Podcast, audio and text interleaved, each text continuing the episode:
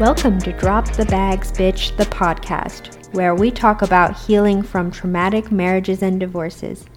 I'm your host, Melinda Gerdung, certified life coach, domestic violence survivor, and the divorce coach for women who want to get over their ex and live their best life.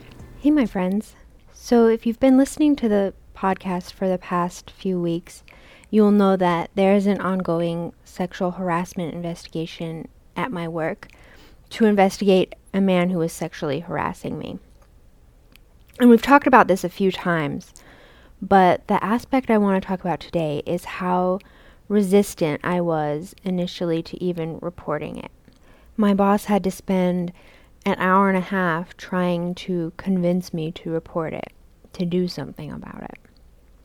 And I kept saying to him that there was no point and that it would make it worse. And he kept asking me, how would it make it worse? He couldn't see how it could make it worse. And I didn't even have an answer, really. I just felt like somehow, in ways that I couldn't imagine or predict, that it would make my life worse. That somehow I would be in trouble for this. And at some point, I realized, like, yeah, of course you feel that way. When I was a freshman in college, I was sexually assaulted. And then, since it was a religious school, I was then punished for that sexual assault. I was punished for my own sexual assault. Coming forward had exposed me to punishment and public shaming. And so it makes sense that now there is something in me that hesitates to come forward, that thinks that doing so will be harmful to me. And this feels very real to me. And I have evidence from my own experience to back it up. But I have also been doing mindset work long enough to know that just because something feels very real and true to me doesn't mean that it is. And just because I have past evidence of something does not mean that that will carry forward into the future. Just because I was punished for being sexually assaulted does not mean that I will be punished for reporting sexual harassment, even though it feels that way to me. Our emotions are important, but they're not important in the way that we often think that they are. They're important because they contain important information about what is going on with us. But they are not important as sources of truth. Just because we feel a certain way does not indicate that that is capital T truth. It is important for me to recognize that coming forward is bothering me because it is reminding me of a time in the past that was really difficult.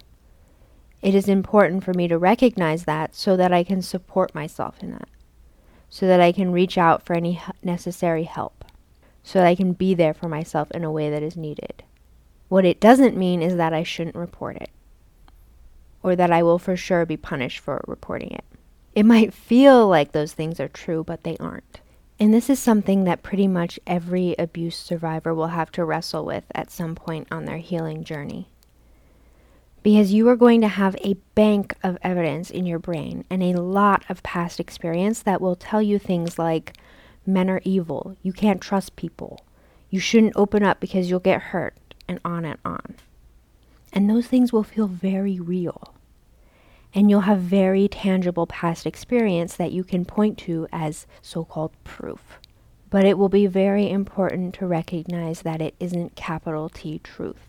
That just because you had a horrible experience with one person does not mean that you will have the same experience in the future. That just because your ex is a pathetic waste of oxygen does not mean that all men will be the same. And this is really difficult. I struggled a lot with this coming out of my marriage. I believed all men were evil beings that only saw women as sexual objects. And it was really easy to find supporting evidence for those beliefs. Really easy. And it felt so real to me. It felt like capital T truth. And I had to work really hard to make myself find cases where that was not true right? Could I find examples of men that were good? And it turns out I could. My brain resisted doing that, but I could. And the brain resistance is very normal. Anytime you attempt to crumble a core belief, you will come up against some heavy resistance. And that's normal. It also doesn't mean you should stop either. So I pushed myself to find examples that proved that not all men were bad. And I made myself recite over and over and over again that some men were good. Because I wasn't attempting to lie to myself and say men are good, period, because some of them aren't. But also, not all of them are bad either. It wasn't as black and white as I was making it out to be. So I practiced thinking thoughts like some men are faithful, men are human too. There might be some good men out there. I set timers on my phone to remind myself to consciously run those sentences through my mind multiple times a day. And after a while, something started to happen. I started to feel differently about men. Instead of hating all men as a blanket, I started to discern. I started looking at how they behaved, what they said, what their attitude was like, and make the decision good or bad from that. It stopped being so black and white. And this same process can work with any existing belief that you might be carrying from your past experiences, no matter how real it feels. It is possible to shift any belief. And it's not a requirement to shift your beliefs. You can keep whatever beliefs you want. But it is worth being aware that some beliefs will lead to certain outcomes in your life. Like with my belief that all men are pigs, if I wanted to have a romantic relationship with a man in the future, that's not a belief that I could continue to hold on to. That's not a belief that would help create the life I wanted, that would help create the future I wanted. So it had to go. It had to go so I could intentionally create the life I wanted. And that made it so I could be with my now current partner. So, my invitation to you here would be to take a look at the beliefs you are holding and evaluate whether they will take you where you want to go.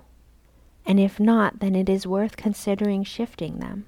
And if you would like support with this, shifting beliefs happens to be one of my superpowers. The link to work with me will be in the show notes. Until next time, my friends, be well. Hey, my friends, if you're ready to get serious about your healing, I have a video of exactly how to recover from a toxic relationship. You can download it at melindagerdungcoaching.com slash subscribe. See you soon.